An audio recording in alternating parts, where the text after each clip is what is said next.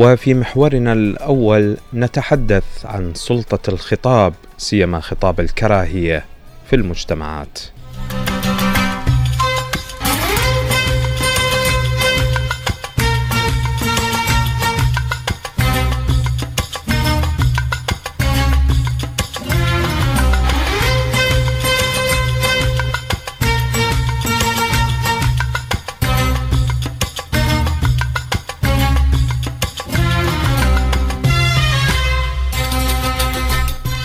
طبعا يتشكل أي خطاب داخل المجتمع من طبيعة أبناء ذلك المجتمع.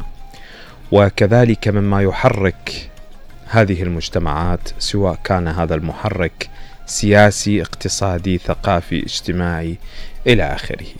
وخطاب الكراهية إذا نسوي له فرشة ونقرأ عنه نجد أن الدول التي آه، وقعت فيها مجازر ضد عرق معين أو ضد طائفة معينة أو دين سبقت هذه المجازر آه، نوع من أنواع خطاب الكراهية الكبير. مثلا على سبيل المثال في دول يوغسلافيا السابقة اللي هي آه، آه، صربيا والبوسنة والهرسك وكرواتيا والجبل الأسود أو ما تسمى اليوم بمقدونيا الشمالية.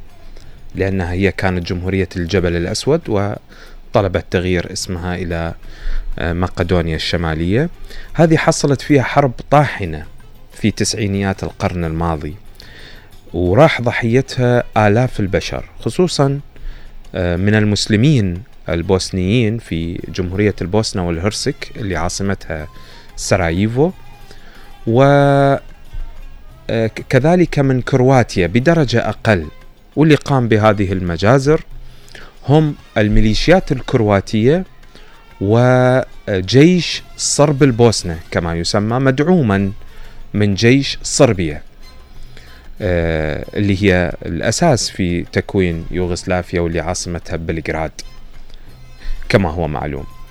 اللي صار سبقت هذه المجازر خطاب كراهية تأليب ضد البوسنيين كونهم مسلمين يعيشون في أوروبا وهم قاموا بفصل البلاد وقاموا بكذا آه، وهم يعني آه، عنصريين إلى آخره.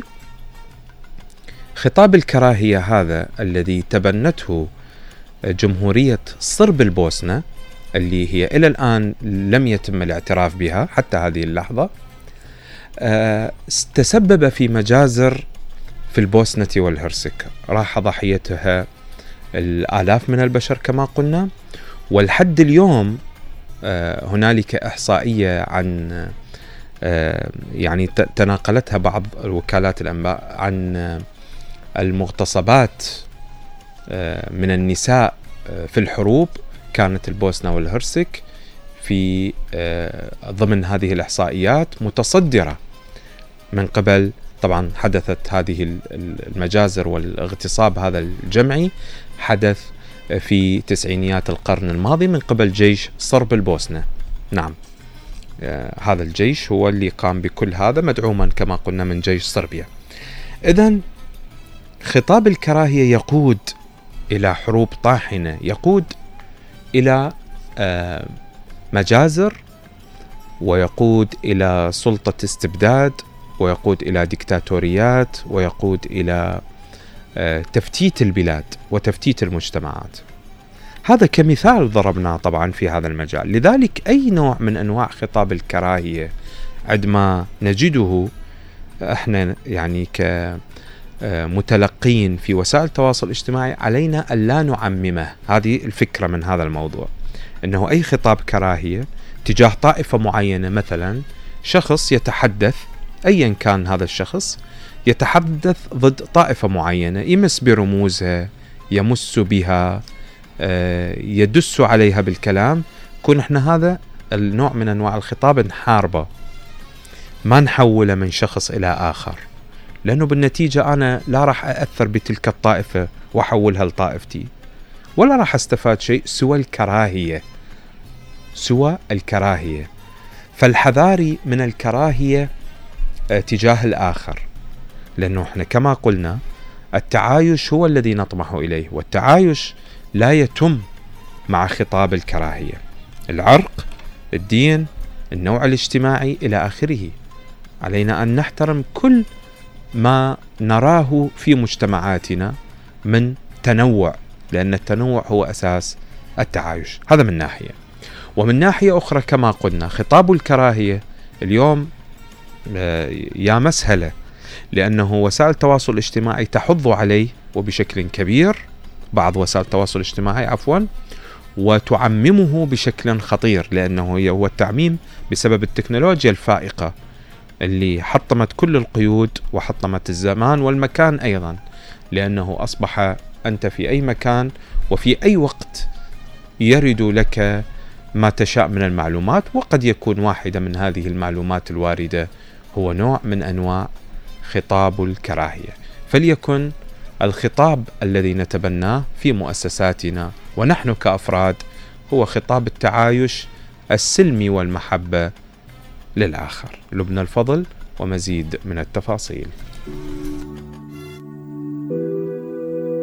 يشير خطاب الكراهية إلى الكلام المسيء الذي يستهدف مجموعة بعينها أو فردا بعينه بسبب خصائص متأصلة فيهم مثل العرق أو الدين أو النوع الاجتماعي مما قد تهدد السلم الاجتماعي. ولإتاحة إطار عمل موحد يمكن للأمم المتحدة من معالجة هذه القضية على الصعيد العالمي. تعرف استراتيجية الأمم المتحدة وخطة عملها بشأن خطاب الكراهية بأنه أي نوع من التواصل الشفهي أو الكتابي أو السلوكي الذي يهاجم أو يستخدم لغة ازدرائية أو تمييزية بالإشارة إلى شخص أو مجموعة على أساس الهوية وبعبارة أخرى على أساس الدين أو الانتماء الإثني أو الجنسية أو العرق أو اللون أو النسب أو النوع الاجتماعي أو أحد العوامل الأخرى المحددة للهوية. وليس هناك تعريف شامل لخطاب الكراهية بموجب القانون الدولي لحقوق الإنسان. ولذا لم يزل هذا المفهوم.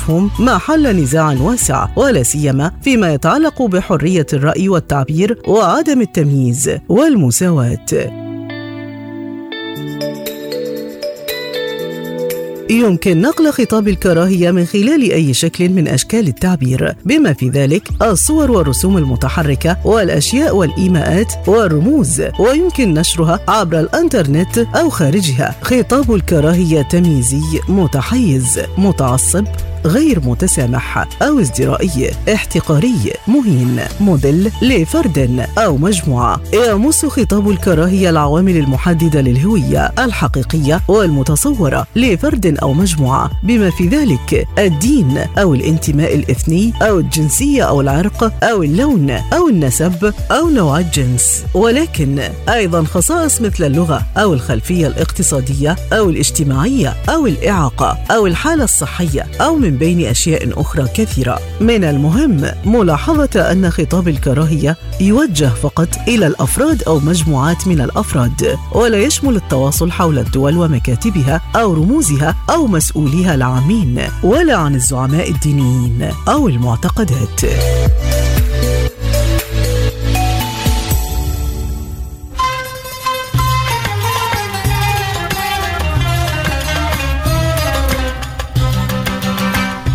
طبعا أكثر من يتحدث بخطاب الكراهية من يستفاد من هذا الخطاب. آه، المستفيد الأساسي الكثير من السياسيين يتحدثون بخطاب الكراهية. لا أقصد يعني بالسياسيين لدينا في العراق لا. يعني في عموم العالم يتبنون خطاب الكراهية لأنه يستفادون من هذا الخطاب. كان واحد من أهم خطابات الكراهية قبل أيام هو خطاب وزير المالية الإسرائيلي حول محو أو ضرورة محو بلدة حوارة الفلسطينية. طبعا كان نوع من أنواع الكراهية المرعب يعني إنه وأعاد الأذهان آه، آه، إلى آه، المجازر التي ارتكبها مثلا هتلر أو موسوليني أو يعني غيره من الشوفونيين والمستبدين والدكتاتوريين آه، حتى أن المتحدث باسم وزارة الخارجية الأمريكية وصف هذا الخطاب بأنه خطاب مقزز ومثير للقرف، نعم هذه نص العبارة وكانت يعني إدانة من قبل الولايات المتحدة الأمريكية واضحة جدا لهذا الخطاب خطاب الكراهية الذي وجهه قبل أيام وزير المالية في حكومة نتنياهو تجاه بلدة حوارة الفلسطينية مثلا كنوع من أنواع الكراهية بغض النظر عن يعني هذا الخطاب والوقت اللي اجى والمكان اللي اجى يعني طبيعة الصراع الكبير في الأراضي الفلسطينية المحتلة إلى آخره. كذلك آه، خطاب الكراهية آه، نستمع إليه اليوم بشكل كبير وواضح وفاضح حقيقة في الأزمة الروسية الأوكرانية اليوم والتأليب آه، ضد يعني المستخدم من قبل الطرفين ضد بعضهم البعض الآخر وبالنتيجة هذا الخطاب يشعل أيضا من وتيرة الحرب ومن أزمتها حقيقة. كذلك خطاب الكراهية اليوم نراه في بعض المجتمعات المتنوعة. آه، عندما يرتفع صوت الكراهية تجاه طائفة معينة أو دين تكون هنالك نزاعات. سيما ما نراه آه، من خطابات كراهية موجهة وبشكل كبير في الهند بالسنوات الأخيرة في ظل الحكومة اليمينية المتطرفة. طبعا عندما نقول يمينية نقصد هندوسية متطرفة فبالنتيجة لديها توجهات آه، سلبية وسيئة تجاه المسلمين الذين يشكلون نسبة آه، ليست قليلة في الهند يعني تربو على 20 إلى 30% من نسبة السكان. فبالنتيجة إحنا أمام هكذا نوع من الخطابات. تؤدي إلى صراعات وصدامات داخل المجتمع.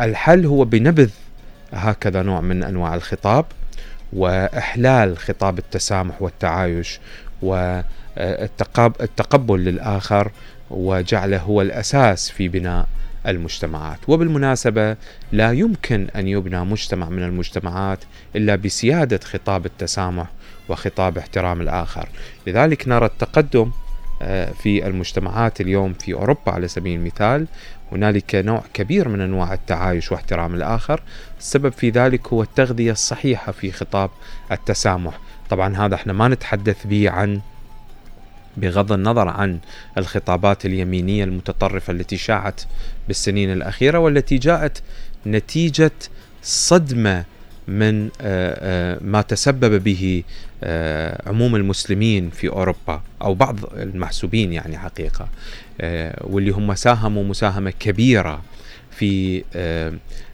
تبني اليمين المتطرف في أوروبا بخطاب كراهية موجه ضد المسلمين، السبب في ذلك أن الكثير من المسلمين المتطرفين في أوروبا قاموا بأعمال إرهابية كبيرة وكثيرة يعني من مهاجمة بعض الصحف من قتل بعض الناس بطريقة الذبح ومن التوجه بأعداد كبيرة إلى آه، العراق وسوريا لحرب فيما عرف بدولة العراق ودولة داعش الإرهابية. فبالنتيجة هذه الدولة استقطبت الكثيرين من مسلمي ألمانيا وبلجيكا وفرنسا وغيرها وبالنتيجة أدت إلى ردة فعل كبيرة من قبل الاوروبيين تجاههم.